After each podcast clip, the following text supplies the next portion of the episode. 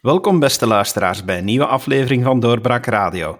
Ik ben David Geens en mijn gast in onze virtuele studio vandaag is Caroline Vrijes, Vlaams kinderrechtencommissaris. Welkom mevrouw. Uh, welkom, dankjewel met deze welkom. met plezier. De eerste keer dat we een kinderrechtencommissaris in onze podcast hebben, dus misschien moet u even uitleggen wat uw taak is als kinderrechtencommissaris. Ja, dat lijkt me een mooi begin. Uh, ik ben zelf nu anderhalf jaar aan de slag als kinderrechtencommissaris. En wat houdt dat eigenlijk in, die job? Dat is, um, de bedoeling is dat ik eigenlijk toezie in Vlaanderen op de naleving van het kinderrechtenverdrag. Dat is eigenlijk gewoon in één zin gezegd wat, wat mijn voornaamste uh, ja, bevoegdheid is, wat mijn opdracht is. Dat is ook allemaal decretaal bepaald. Het kinderrechtenverdrag is uh, nu 30 jaar geworden, tweetal jaar geleden, 2019. Dus ondertussen 32 jaar uh, bestaat dat verdrag. En ja, ook die internationale instanties uh, en het verdrag zelf stipuleert eigenlijk ook het belang van onafhankelijke instanties uh, die kunnen toezien op het feit of een land wel degelijk dat verdrag naleeft. En dan gaat dat over de verschillende domeinen die kinderen en jongeren raken, zowel de school, maar ook ja, voorzieningen in de jeugdhulp, de ziekenhuizen, de geestelijke gezondheidszorg, uh, maar ook, ook binnen het gezin of rechten van kinderen en jongeren gerespecteerd worden. Ik heb een team van, uh, van 14 mensen en een deel van die mensen houdt zich bezig, uh, één subteam met um, klachtenbehandeling. Dus wij ontvangen ongeveer jaarlijks 1200 meldingen over kinderrechtenschendingen of vermeende kinderrechtenschendingen. En dat is heel dikwijls zijn dat ouders en grootouders die ons contacteren of familieleden of, of kennissen van kinderen en jongeren die bezorgd zijn. Maar dat kunnen ook professionals zijn, dus leerkrachten, uh, huisartsen, verplegers, um, jeugdhulpbegeleiders. Dat is eigenlijk heel, um, ja, een grote variëteit aan, aan, aan professionals en aan domeinen waar, uh, ja, waar wij actief in zijn en die met ons contact opnemen. En dan is eigenlijk onze bedoeling, dat is de tweede grote opdracht die wij hebben, om um, die knelpunten waar kinderen en jongeren op botsen in Vlaanderen, om dat eigenlijk mee te pakken naar het beleid en te zeggen van kijk, dit en dit zijn echt wel structurele problemen, maar daar kun je als beleid wel degelijk iets aan veranderen. Dus neem dat op en doe daar iets aan. Dat is eigenlijk uh, onze tweede grote opdracht. Dus de klachtenlijn is een beetje de ruggengraat van ons werk. En onze beleidsadviseurs die houden zich daar dan mee bezig om de signalen die we daaruit krijgen, om dat te vertalen naar een hoger niveau, naar ministers en naar parlement. Dat is uh, in een notendop wat dat wij doen. Hebt u daarbij dan de macht om in te grijpen, of is het een, functie waarbij u enkel kan aankaarten en u moet rekenen op de goodwill van beleidsmensen om in te grijpen? Ja, dat hangt een beetje van het niveau af. Uh, ik zal dat wat verduidelijken misschien. Op het individuele niveau, als dat gaat over problemen die zich voordoen op school, ik zeg maar iets, zware pesterijen, of um, een kind dat dreigt uitgesloten te worden omdat wat moeilijk gedrag gesteld heeft. Of ouders die echt totaal niet akkoord zijn met de resultaten van een kind en die zeggen: Mijn kind wordt hier zwaar benadeeld. Um, in die gevallen, dus als het over een individuele klacht gaat, dat kan ook over een jeugdhulpvoorziening gaan, dan hebben wij wel echt een mandaat, ook in dat decreet. Dus wij kunnen ter plekke gaan, wij kunnen de klacht onderzoeken, wij kunnen bemiddelen. Uh, onze mensen gaan soms ook ter plekke in de scholen. Wij brengen mensen rond de tafel. En uiteraard staat de jongere altijd centraal, het kind of de jongere. Uh, en zoeken we naar oplossingen.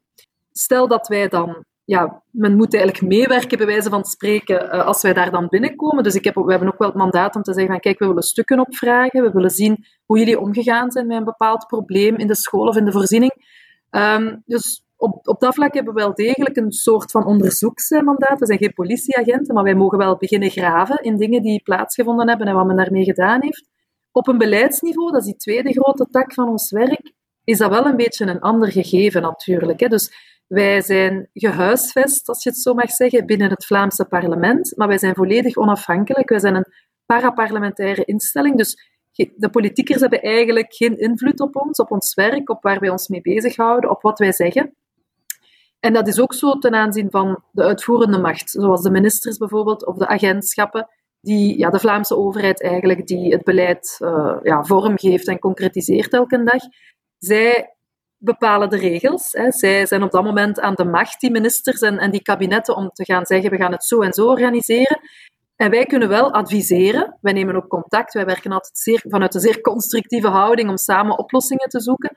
Dus eigenlijk qua advieswerk is onze grootste opdracht om adviezen en standpunten en knelpunten te formuleren en bekend te maken richting de Vlaamse volksvertegenwoordigers, maar ook het uitvoerende beleid, de agentschappen, de kabinetten, uiteraard in de hoop dat daar beweging komt, dat men dat au serieus neemt, dat men dingen verandert of bijvoorbeeld nieuwe regelgeving maakt, ik zeg maar iets.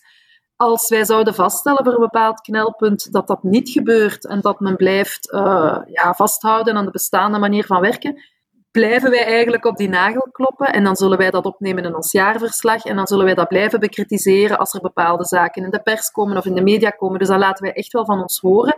Plus de parlementsleden in de verschillende commissies in het Vlaams parlement, of dat dan nu onderwijs is, of welzijn, of jeugd en vrije tijd, ja, die maken natuurlijk gebruik van wat wij doen. Zij, zij krijgen dat ook allemaal in hun inbox, onze adviezen, onze standpunten. En zij, ik merk dat er worden veel vragen dan over gesteld in het parlement. Dus we zien wel dat die, dat die gretig gebruikt worden. Dus op die manier hebben we ook wel een invloed. Want de minister moet zich dan natuurlijk daarop komen verantwoorden, ook uh, in de commissie in het Vlaams parlement. Dus we hebben een invloed, denk ik, onrechtstreeks via dat advieswerk richting parlement. Maar ook rechtstreeks, omdat wij altijd die dialoog ook wel opzoeken. Uh, als er zich een probleem stelt, gaan we ook de stap zetten naar een bepaald kabinet of een bepaald agentschap om samen rond de tafel te zitten en samen oplossingen te zoeken. Dus ik ben nog niet zo lang bezig, uh, anderhalf jaar. Uh, maar ik weet uit het werk vroeger van het kinderrechtencommissariaat dat daar al ontzettend veel uit voortgevloeid is. En ik merk toch ook in deze korte periode dat ik al actief ben, dat we ja, af en toe er wel in slagen om, om zaken in beweging te brengen, zeker wel. En beleidswerk is altijd, beleids, is altijd een, een werk van lange adem ook. Hè. Een nagel waar u de laatste tijd op klopt, eh, is het feit dat de jongeren in deze crisis natuurlijk, in deze coronacrisis, dat mhm. zij daar uh, ja, van, van afzien. Ja. U schreef onlangs zelfs dat jongeren er voor een stuk doorzitten, uh, dat er problemen ja. ontstaan. Aan welke dingen merkt u dat, dat het nodig is om nu echt aan de alarmbel te trekken? Oh ja, in feite trekken we al sinds begin van de coronacrisis, uh, maart 2020, aan die alarmbel in belang van kinderen en jongeren. Maar we hebben een heel grote bevraging ook gedaan in mei uh, eh, 2020, waar, waar heel veel kinderen en jongeren aan deelgenomen hebben. Ook dat heeft dingen in beweging gezet. Maar en we hebben veel al, allee, bedoel, het beleid heeft al heel veel bijgeleerd. De eerste lockdown was nog in vele opzichten eigenlijk nog erger, denk ik, qua strenge regels dan nu. Maar het begint wel heel erg lang te duren. We zitten ook in een winterperiode, het is koud, het is moeilijker om af te spreken. Mensen en ook jongeren worden moe, verliezen soms een beetje de fut en de energie en, en ja, de motivatie of de goesting om, om misschien af en toe af te spreken en dingen te doen. Dus we merken dat, er, um, dat het heel, heel zwaar begint te wegen. En dat merken we eigenlijk in de klachten die we binnenkrijgen. Hè. Dus we krijgen klachten van, van ouders die soms zeggen: help, het gaat echt niet goed met mijn kind of mijn jongere. Uh, ik, zie dat hij wat depressief aan het worden is, of dat hij echt niet meer buiten komt. Leerkrachten ook, die contact met ons opnemen, die heel bezorgd zijn. CLB-medewerkers, die zeggen van, plezier dweilen met de kraan open. Uh, heel wat jongeren die hulp, jeugdhulpverlening moeten zoeken omdat ze thuis weg moeten, omdat het thuis niet meer lukt. Spanningen lopen natuurlijk op. Als er thuis al spanningen waren, die zijn alleen maar toegenomen, dat weten we, uh, door corona. Want ja, je zit meer op elkaar, je hebt minder uitlaatkleppen, je ook minder hulpverlening. Um, allee, is toch iets minder toegankelijk in deze coronatijden natuurlijk. Dus een aantal factoren zorgen er wel voor dat de druk op de gezinnen stijgt. En gelukkig zijn die scholen open, want daar hebben wij ontzettend hard voor gepleit uh, in mei, juni al. En dat zijn wij altijd blijven zeggen dat dat essentieel is. Dat is zeker niet het geval in uh, heel wat buurlanden van ons. Dus daar zijn we wel heel erg blij mee. Maar ja, die jongeren die gaan maar halftijds naar school. Uh, wij horen van jongeren dat ze eigenlijk, als ze niet naar de school gaan, daarbuiten hun vrienden quasi niet zien. Er zijn jongeren die daar inventief in zijn en die dat toch doen, maar dat is zeker niet de grote meerderheid. En er is ook wel wat druk en stress door die school, schoolse verwachtingen vanuit de school. Dus zij, we horen hen toch zeggen dat ze in de week dat ze dan live lessen hebben, dat ze dan heel veel toetsen hebben, omdat er vaak ingehaald moet worden. 10 tot 12 toetsen per week hoor ik heel erg vaak. Dan de week dat ze eigenlijk thuisles hebben, is er weinig anders dan dat scherm eigenlijk. En moeten ze heel veel taken doen. En horen we jongeren soms ook wel vertellen dat ze vaak leerstof op zichzelf moeten verwerken. Maar ja, het gaat hier wel over tieners en niet over studenten aan de hogeschool of UNIF. Dus ik denk dat die verwachtingen van ons ook wel heel erg hoog zijn. En ik vraag mij ook af, kunnen wij op één schooljaar goed maken wat er allemaal gemist is. En dan denk ik vooral aan de kwetsbare kinderen en jongeren, die ook voor een stuk echt wel afgehaakt hebben, dat weten we. Ja, we moeten wel erop letten dat we, dat we de kansen niet verspelen van heel wat kinderen en jongeren die ook hun talenten hebben, maar die misschien nu door de omstandigheden, ja, die, die we misschien wat, ons misschien wat gaan ontglippen. Hè. Dus dat, daar is wel een bezorgdheid ook. Ehm, ja, en ik, ik vind het wel belangrijk om te zeggen, chapeau in de eerste plaats, dat men er alles aan doet om scholen open te houden. Ik heb gisteren ook met een leerkracht gesproken en wij zeiden van, allee, dat was een leerkracht van, van de klas van mijn kind eigenlijk. Mijn kind zit in het zesde leerjaar. En mijn man en ik zeiden ook van, dank u wel eigenlijk dat jullie dit doen. Dat is voor jullie ook misschien niet altijd even evident.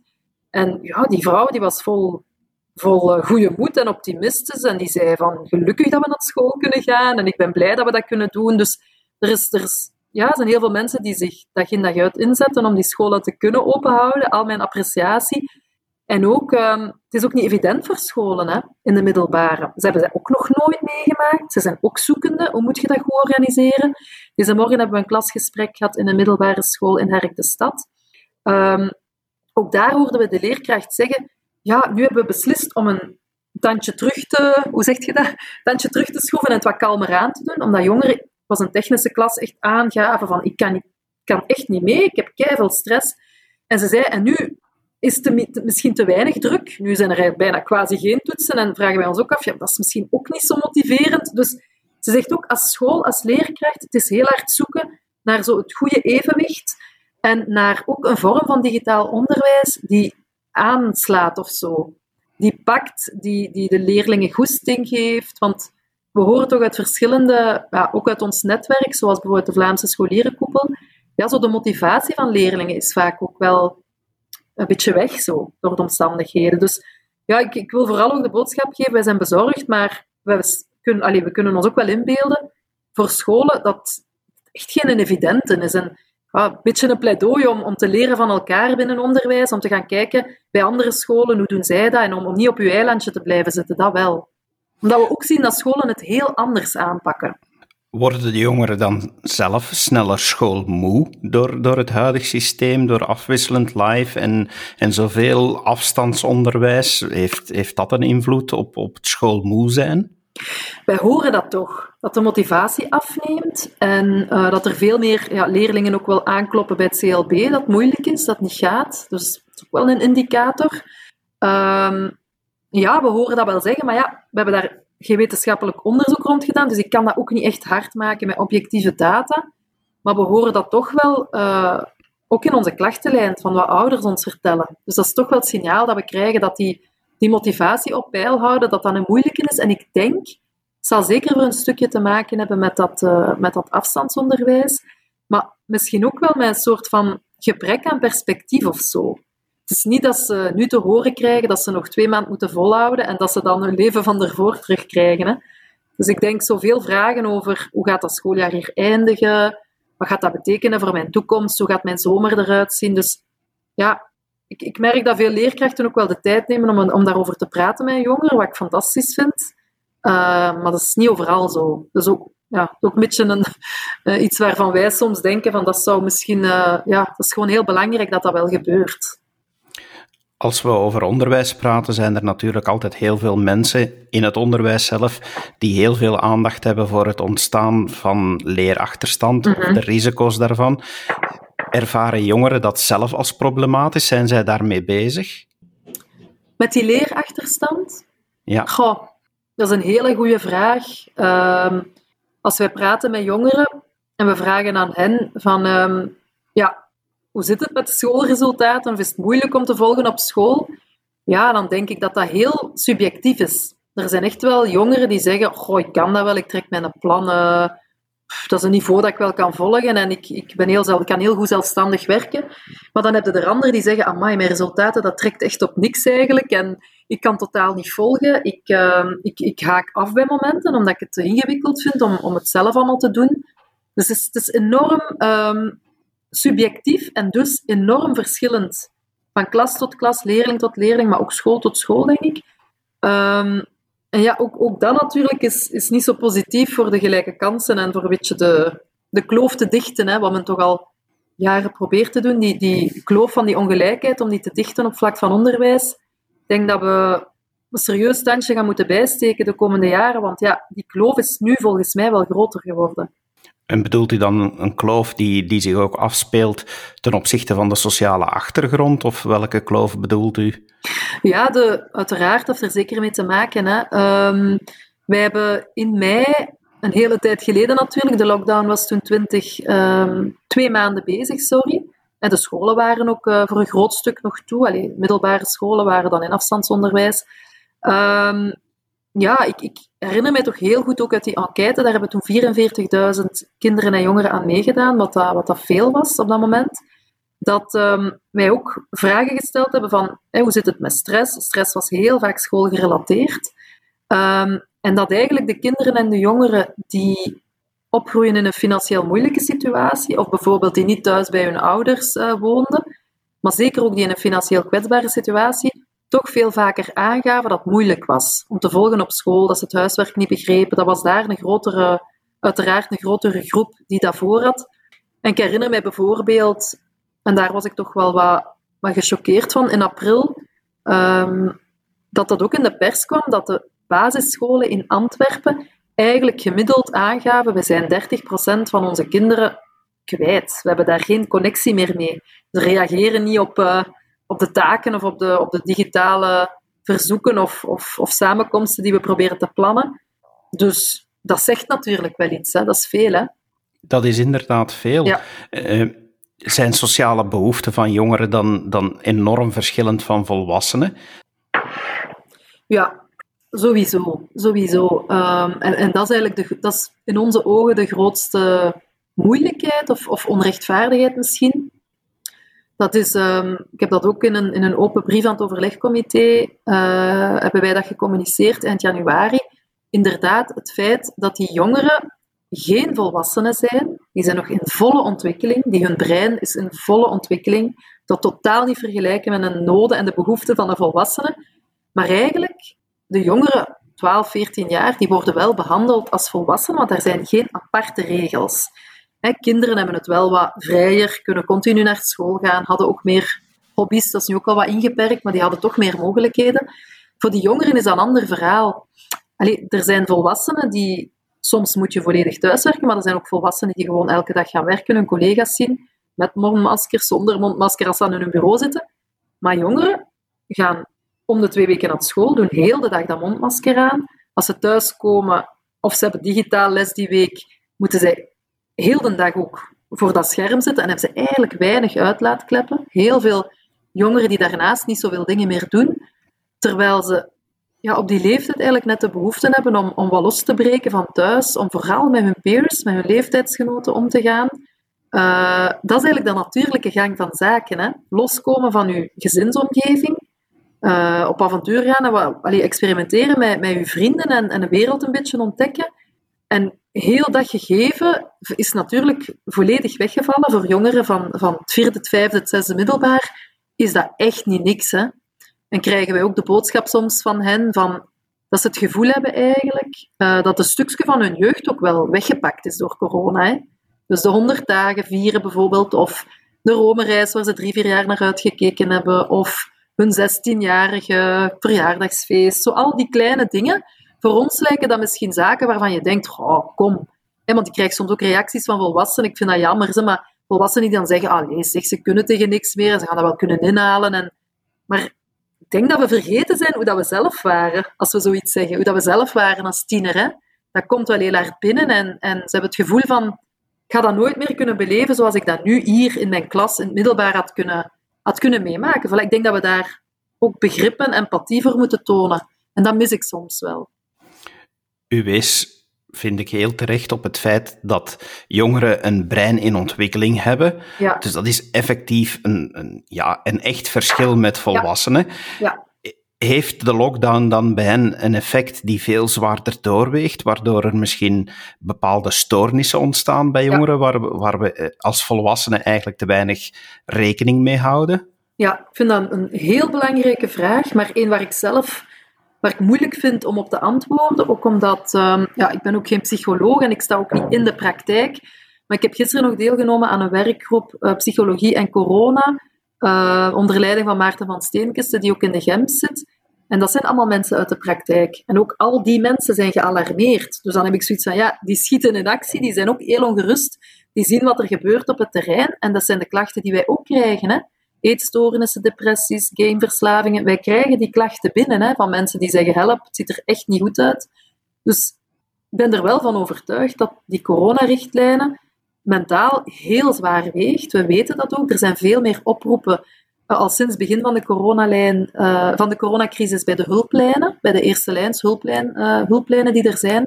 Dus we weten dat de, de druk op de mentale gezondheid zeer groot is. Alleen, ik kan, ik kan echt niet voorspellen wat dat daar dan de lange termijn gevolgen bijvoorbeeld van zullen zijn. Ik denk dat dat wel interessant is om dat, om dat in kaart te brengen, om dat te onderzoeken, om dat te monitoren.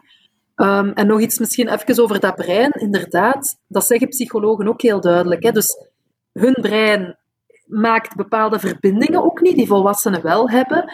Um, heeft andere prikkels nodig, heeft andere zaken nodig om, om in evenwicht te zijn. Ze zijn ook vaak in onevenwicht hè, in de tienerjaren, dat weten we ook, door alle hormonale veranderingen. Plus ook dat denken op lange termijn um, is moeilijk. Is iets dat eigenlijk quasi afwezig is. Dus het lange termijn perspectief, dat kunnen zien en daar naartoe leven. Uh, zij hebben echt die korte termijn zaken nodig waar ze naar kunnen uitkijken, naar kunnen toeleven, hè, zich op kunnen richten. En net dat is nu eigenlijk op dit moment quasi afwezig. Ook omdat er vanuit de overheid, en ik begrijp dat, geen datum opgezet wordt, geen perspectief uh, wordt aangebracht van kijk, hè, in mei of juni of september desnoods gaat leven er toch helemaal anders uitzien. Dat, dat bericht komt ook niet. Hè? Dus te blijven wat op hun honger zitten. Voor jongeren is contact met hun peers, met hun leeftijdsgenoten heel belangrijk. Ja. Maar jongeren zijn van nu, ja, zijn toch de, de jongeren van, van de app-generatie. Dus uh, ze houden heel veel online contacten. Ja. Is, is, is dat dan niet voldoende voor hen? Nee. Moet, eh, hebben ze nee. echt meer behoefte aan fysiek samen zijn? Echt wel, echt wel. Dat horen we overal. En ook in de maand mei, dus hè, voor de zomer, hebben we die vraag gesteld in onze bevraging van um, heb je nog veel digitale contacten? En dat klopt. Hè? Dus 90% van de jongeren, allee, ontzettend veel digitale contacten met vrienden ook, maar gaf ook aan dat dat echt geen vervanging is van het fysieke contact. Dus ik denk, als, als er iets is dat jongeren wel geleerd hebben in deze coronacrisis, dan is dat ze misschien veel meer op hun smartphone of op hun uh, PlayStation kunnen zitten, als ze dat al hebben. Hè. Maar um, maar dat dat geen vervanging is voor het andere. Dat ze dat wel heel erg gemist hebben. Die vrienden, die familie, die vrije tijd, dat kwam daar ook heel hard uit naar boven. Is het dan zo dat er te veel repressief wordt opgetreden tegen jongeren die ja, toch eens wat eh, de regels een beetje ombuigen en met vier, vijf samenscholen dan tussen aanhalingstekens? Mm -hmm. zouden, we, mm -hmm. zouden we daar toleranter moeten tegenover zijn? Ja, goh, ik vind dat wel. Um, ik vind dat we daar in de eerste plaats, ja, natuurlijk, de regels zijn er en, en dat echt, politie moet ook toezien op het feit dat die worden nageleefd. Maar goh, we hebben toch ook een aantal van die klachten binnengekregen. Hè, van, van ja, toch reacties die soms in ons ogen dan ja, toch getuigen van echt een groot onbegrip voor de situatie en, en de beleving van die jongeren. Heel vaak is dat per ongeluk, uh, dat ze dan met ene man te veel staan. Of is dat echt onschuldig? Allee, zo was er een case van, van uh, vier jongeren die net gedaan hadden met hun examens. Het was eigenlijk alleen maar al thuis op de computer examen doen en dan direct terug naar huis. En die stonden na te praten op de straat aan de school, omdat ze eigenlijk op school zelf niet meer konden babbelen samen. Ze moesten vertrekken. En er passeert een andere jongen met zijn fiets en hij blijft even staan. En er passeert juist op dat moment ook een politiecombi. Uh, die dan ja, heel repressief opgetreden heeft en ook wel wat minachtend van ja, jullie gaan een boete krijgen, het is een goed begin van de vakantie. En alleen dan denk ik, allee, dat is, dat is zo jammer, want dat laat wel een indruk na op die jongeren hè, op dat moment. Dat kan ik me inderdaad inbeelden, ja. dat, uh, dat, dat jongeren op die manier dan nog meer in de put worden ja. geduwd en dat hun perspectief wordt weggenomen, terwijl ze ja. daar net behoefte aan hebben. Betekent dat dan ook dat we moeten ja, het anders gaan aanpakken? Dat, dat er toch versoepelingen zouden moeten komen waarbij jongeren prioriteit krijgen? Wij, wij vragen eigenlijk, dat is, dat is eigenlijk letterlijk wat we vragen, om die jongeren, en dan hebben we het echt vooral over die uh, groep van, van middelbare scholen, hè, zeker zo vanaf derde middelbaar, om hen echt als een kwetsbare groep te gaan beschouwen. Zij zijn fysiek niet kwetsbaar, voor dat coronavirus. Allee, dat heeft op hen uh, meestal niet zo'n grote vat, maar wel in ons ogen wel een soort psychische kwetsbaarheid, waardoor dat we eigenlijk willen vragen, we hebben dat ook gedaan, uh, richting overlegcomité, richting minister Van den Broeke, van als zodra er versoepelingen mogelijk zijn, denk dan alsjeblieft aan die jongeren als een soort van groep die je voorrang geeft, die helemaal van boven aan de lijst staat bij de prioritaire groepen, omwille van die, die, die psychische kwetsbaarheid. Ja, dat hebben we wel, wel zeker gevraagd en dat zullen we ook blijven doen. Want je hebt natuurlijk verschillende groepen die lobbyen hè, voor voorrang, om voorrang te krijgen en om de horeca, de kappers, de, de bedrijven, de, voilà. Iedereen wil natuurlijk graag terug naar een meer normale situatie. Maar uiteraard, eh, het is inderdaad te begrijpen dat we mm. als ouders ook moeten denken aan onze jongeren. Ja. Kunnen we als ouders zelf ja, iets verbeteren in onze aanpak naar jongeren? Want u, u beschreef daar straks al even van ja, de reactie van, och ja, dat 16-jarige verjaardagsfeestje, ze zullen het wel inhalen. Hmm. Moeten, we, moeten we als ouders meer bewust zijn dat we, dat we dat toch beter anders aanpakken? Goh, ik denk dat heel veel ouders echt heel hard hun best doen. Ze. En dat die zoeken naar manieren om, om zelf dan iets te, te organiseren of samen een keer naar buiten te gaan. Of Allee, wij krijgen ook veel meldingen van ouders die, die, ja, die bezorgd zijn, die ongerust zijn, die hun best doen, wat die dat willen aanklagen eigenlijk. En die vooral meeleven met hun kinderen en hun jongeren. Um, en die een beetje het beroep doen op ons om, om dat te laten horen. Zo. Dus dat wel. Um, ja, ik denk dat het heel erg afhankelijk is van, van gezin tot gezin ook. Hè. Hoe lukt het ook met die ouders zelf? Hebben zij de situatie onder controle? Zien zij daar heel erg van af ook op dit moment? Sommige mensen zijn hun werk ook kwijt. Of... Dus denk dat dat zo verschilt van situatie tot situatie. Ik denk als ouder, ja, als je probeert uh, ja, het wat aangenaam te maken en zoveel mogelijk ruzie of spanningen wat te, te, vermijden of te ontmijnen. En gewoon te proberen van er te zijn en, en te praten samen over het feit dat het niet simpel is, dan denk ik dat je al heel veel doet. Uh, misschien ja, een keer wat meer naar buiten gaan en, en zeggen: Kom, we doen onze jas aan, we gaan, uh, we gaan een wandelingsje doen. Dat zijn zo van die kleine dingen dat ik denk, ik denk wel dat dat heel veel verschil maakt. Wat vragen jongeren eigenlijk zelf om te veranderen?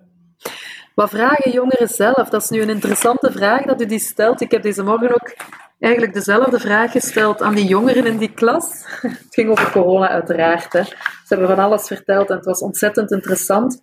Maar dat was inderdaad een van de vragen. Ehm, ja, ze zien daar toch wel vanaf vaak dat sommige jongeren hebben een hobby die bijvoorbeeld in een zaal is, bijvoorbeeld volleybal. En ja, eigenlijk is de regel heel simpel, dat mag gewoon allemaal niet meer. Hè? Dus ze, ze vragen naar uh, creatieve ideeën om toch bepaalde sporten, ook al is dat dan binnen, van dat dan buiten te doen of dat aan te passen, of kleine groepjes of met mondmasker, maar toch te blijven zoeken naar manieren om dat toch te laten doorgaan. Omdat ze, ja, dat weegt ook op hen natuurlijk, dat ze dat voor een stukje moeten missen. Goh, er was een meisje die had een, een, paard in een manege staan. Die, ging, die vond daar eigenlijk haar, haar uitlaatklep. Vandaar hij naartoe te gaan. En die zei, als ik al gewoon maar samen met iemand anders in die stal zou mogen gaan, hè, met mijn contactbubbel of zo. Zo, zo, zo kleine voorbeelden uit hun, hun concrete leven. Wat ze ook zeiden op het vlak van school is minder toetsen tijdens die week dat er eigenlijk uh, live lessen zijn, om ze dan gewoon uitleg en lessen te geven en het samen ook wat fijn te hebben als klas en, en die stress wat te verlagen. En misschien wat meer online toetsen bijvoorbeeld, in de week dat ze dan toch thuis zijn, van dat wat te spreiden. Ik heb ook gehoord, laat ons terug op café gaan, maar dan met ons mondmasker aan. Of jongeren zeiden, de restaurants moeten terug opengaan en dan moeten wij daar kunnen gaan eten met onze twee of drie vrienden van onze bubbel. Want nu kunnen we alleen naar afspreken buiten. Het is ijskoud. Je kunt alleen maar gaan wandelen of je kunt alleen maar gaan fietsen. We willen nog gezellig een keer samen zitten in de warmte aan het tafeltje. En dat kon ik volledig volgen eigenlijk, als ze dat zeiden. Um, de familie terug mogen zien. Familie was een heel erg belangrijke. Dat merkte ik ook nu opnieuw. Uh, de familie wordt echt ook ontzettend gemist. En zeker niet alleen de vrienden. Dus de vraag om terug familie te mogen zien, maar dan met mondmaskers aan. Uh, ja, soms zien zij familieleden waar ze eigenlijk een hele nauwe band mee hadden. Sommigen hebben die al een jaar niet meer gezien natuurlijk. Hè. Als mensen heel strikt zich echt houden aan de regels, is dat soms wel het geval. Is dat vaak wel het geval. Uh, ja, en dan vroegen ze ook wel aan, aan ja, van leerkrachten ook van pak de tijd ook in de klas om erover te praten, om niet alleen over de toetsen en het werk te praten, maar hoe dat met ons gaat en luisteren naar ons. Dat was ook een belangrijke, een belangrijke vraag eigenlijk. Ja, dat waren zo een aantal dingen, ideeën die ze hadden of dingen die ze vroegen van oh, dat zou toch fijn zijn, moest daar een beetje wat mogelijk zijn of, of ruimte in komen.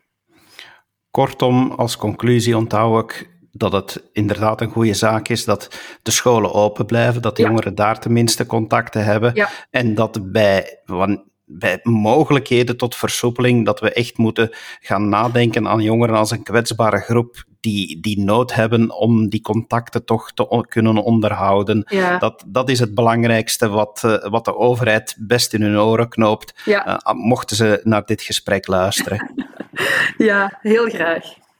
Goed, daarmee is het uh, heel duidelijk en uh, is het uh, duidelijk voor onze luisteraars, denk ik ook, waarom het zo belangrijk is dat we aan jongeren denken. Mevrouw Vrijens, dank u wel dat u de tijd hebt genomen om dat even toe te lichten.